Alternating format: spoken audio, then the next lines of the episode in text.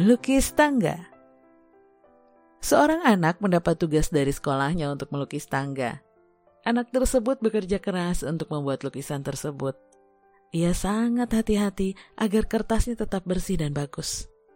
Namun tanpa sengaja, ia menitikan tinta tepat di tengah gambar. Waktu sudah larut malam dan tidak mungkin untuk menggambar ulang. Ia pun putus asa dan menangis. Sang ayah yang mendengar tangisannya mendekat dan bertanya dengan lembut. Ada apa nak?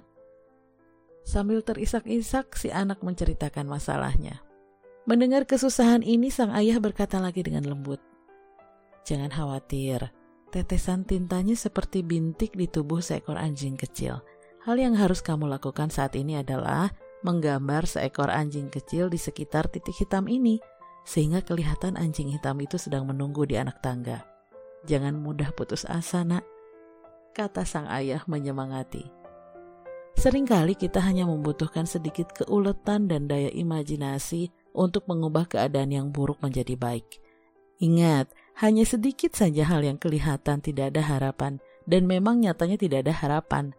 Namun sebagian besar, Walaupun kelihatannya tidak ada harapan, sesungguhnya masih ada harapan dan hanya kreativitas serta rencana yang lebih baik. Si anak pun segera menggambar seekor anjing kecil di sekitar titik hitam itu. Keesokan harinya, gambar tersebut terpilih sebagai gambar terbaik di kelas. Lihatlah apa yang dihasilkan oleh imajinasi dan kreativitas ya. Kata guru itu, gambar anjing ini melengkapi lukisan ini. Menjadi sangat bagus. Inti dari kisah ini adalah ketika kita menemukan masalah, tentu saja jangan mudah menyerah, tapi mari duduk tenang dan pikirkan apa yang bisa kita lakukan untuk memperbaiki keadaan. Albert Einstein pernah mengatakan, Anyone who has never made a mistake has never tried anything new.